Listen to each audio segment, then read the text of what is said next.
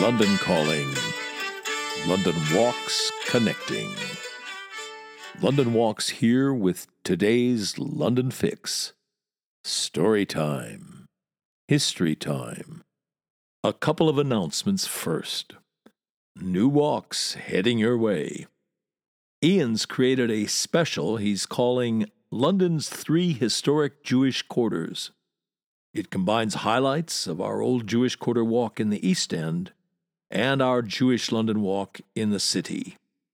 In Ian's words, he's curated it for those who want to unlock the full thousand year history of London's Jewish communities from the medieval to the 20th century in two hours. He's created the walk by way of extending a welcoming hand to the International Association of Jewish Genealogical Societies conference. The walk will run just twice on August 2nd and August 4th. It'll go at 10:45 a.m. on August 2nd and at 2:15 p.m. on August 4th. Meeting point is just outside the exit of Tower Hill Underground Station. And for the record, Ian is the guide who donates his fee to the World Jewish Relief's Ukraine and Turkey slash Syria earthquake crises appeal. Ian's a retired senior partner of a City of London international law firm.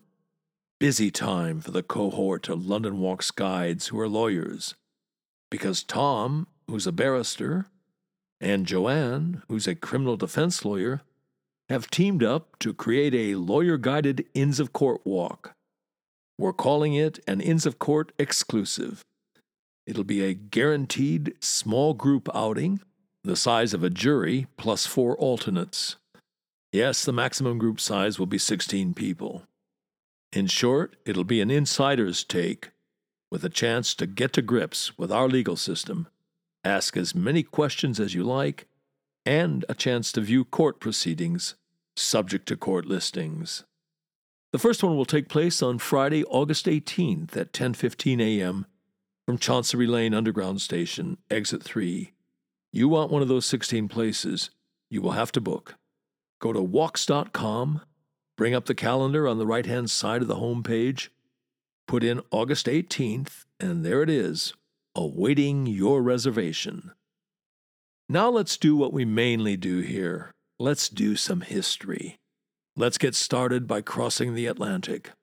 Head to the Commonwealth of Virginia, about 30 miles south southwest of Washington, D.C., just north of the city of Manassas, perhaps better known as Bull Run. It's July 21st, 1861, and anyone who knows their American history will know that that was the date and the place of the first major battle of the American Civil War. The Federals, the Northern Army, went into the battle supremely confident, treated it like it was a lark, a holiday outing, as did congressmen and other members of Washington's society. Accompanied by ladies with picnic hampers, they came out to watch the fun. Hours later, the carefree lark was transmuted into something out of a nightmare. The men in gray Johnny Reb, badly mauled at Lincoln's army. Out of the roiling cauldron of dust and smoke, the Federals turned and ran. The civilians heard the soldiers shout, Turn back! Turn back! We are whipped!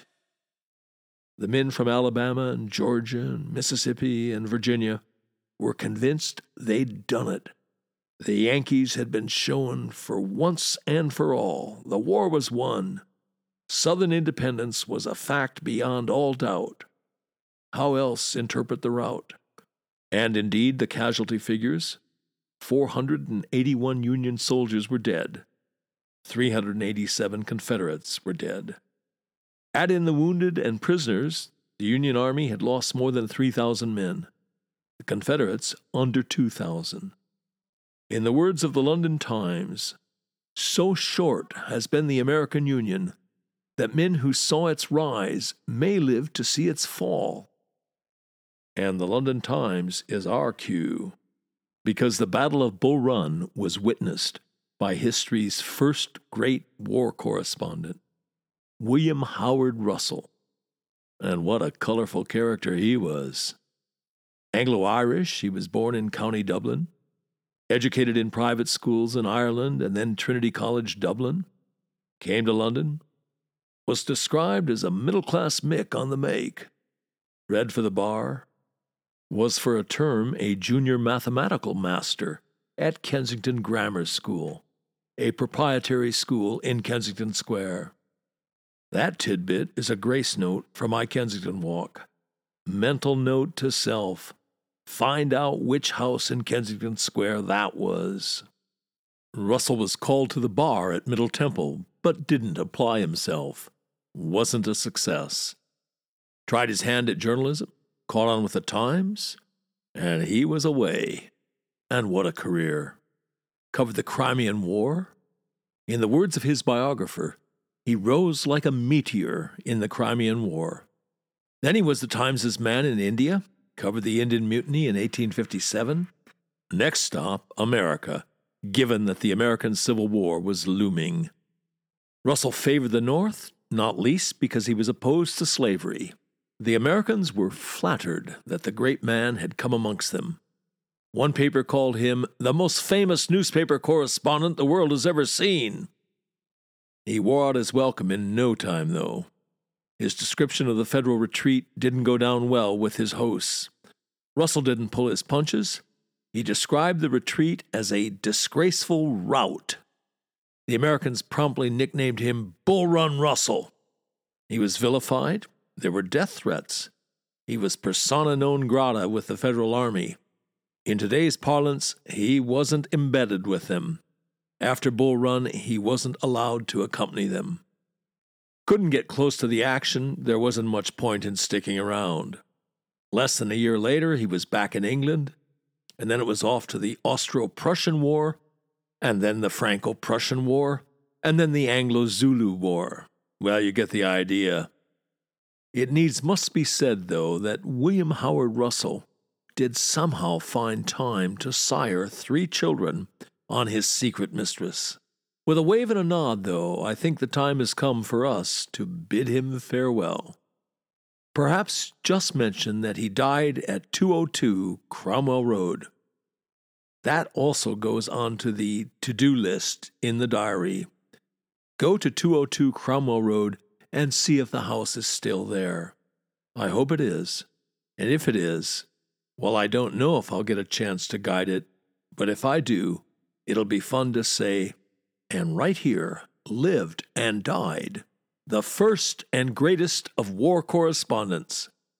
That's some accolade, and I haven't made it up. So reads the inscription on his memorial bust in the crypt of St. Paul's. You've been listening to the Today in London History podcast, emanating from www.walks.com, home of London Walks, London's signature walking tour company. London's local, time honored, fiercely independent, family owned, just the right size walking tour company. And as long as we're at it, London's multi award winning walking tour company. Indeed, London's only award winning walking tour company. And here's the secret London Walks is essentially run as a guides cooperative. That's the key to everything. It's the reason we're able to attract and keep the best guides in London. You can get schlubbers to do this for 20 pounds a walk, but you cannot get world class guides, let alone accomplished professionals. It's not rocket science. You get what you pay for. And just as surely, you also get what you don't pay for. Back in 1968, when we got started, we quickly came to a fork in the road. We had to answer a searching question Do we want to make the most money? Or do we want to be the best walking tour company in the world? You want to make the most money, you go the schlubbers route. You want to be the best walking tour company in the world, you do whatever you have to do to attract and keep the best guides in London. You want them guiding for you, not for somebody else bears repeating the way we're structured, a guides cooperative, is the key to the whole thing. It's the reason for all those awards. It's the reason people who know go with London Walks.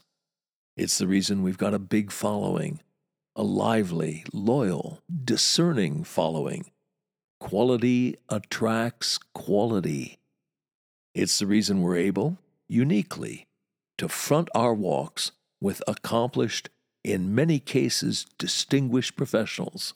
By way of example, Stuart Purvis, the former editor and subsequently CEO of Independent Television News, and Lisa Honan, who had a distinguished career as a diplomat. Lisa was the governor of St. Helena, the island where Napoleon breathed his last, and, some say, had his penis amputated. Napoleon didn't feel a thing. If things the mot juste, he was dead. Stuart and Lisa, both of them CBEs, are just a couple of our headline acts. The London Walk's all star team of guides includes a former London mayor. It includes barristers, one of them an MBE. It includes doctors, geologists, museum curators, archaeologists, historians, criminal defense lawyers, university professors, Royal Shakespeare Company actors, a bevy of MVPs, Oscar winners, people who've won the big one, the Guide of the Year award. Well, you get the idea. As that travel writer famously put it, if this were a golf tournament, every name on the leaderboard would be a London Walks guide. And as we put it, London Walks guides make the new familiar, and the familiar new. And on that agreeable note, come then, let us go forward together on some great London walks. And that's by way of saying, good Londoning, one and all. See you next time.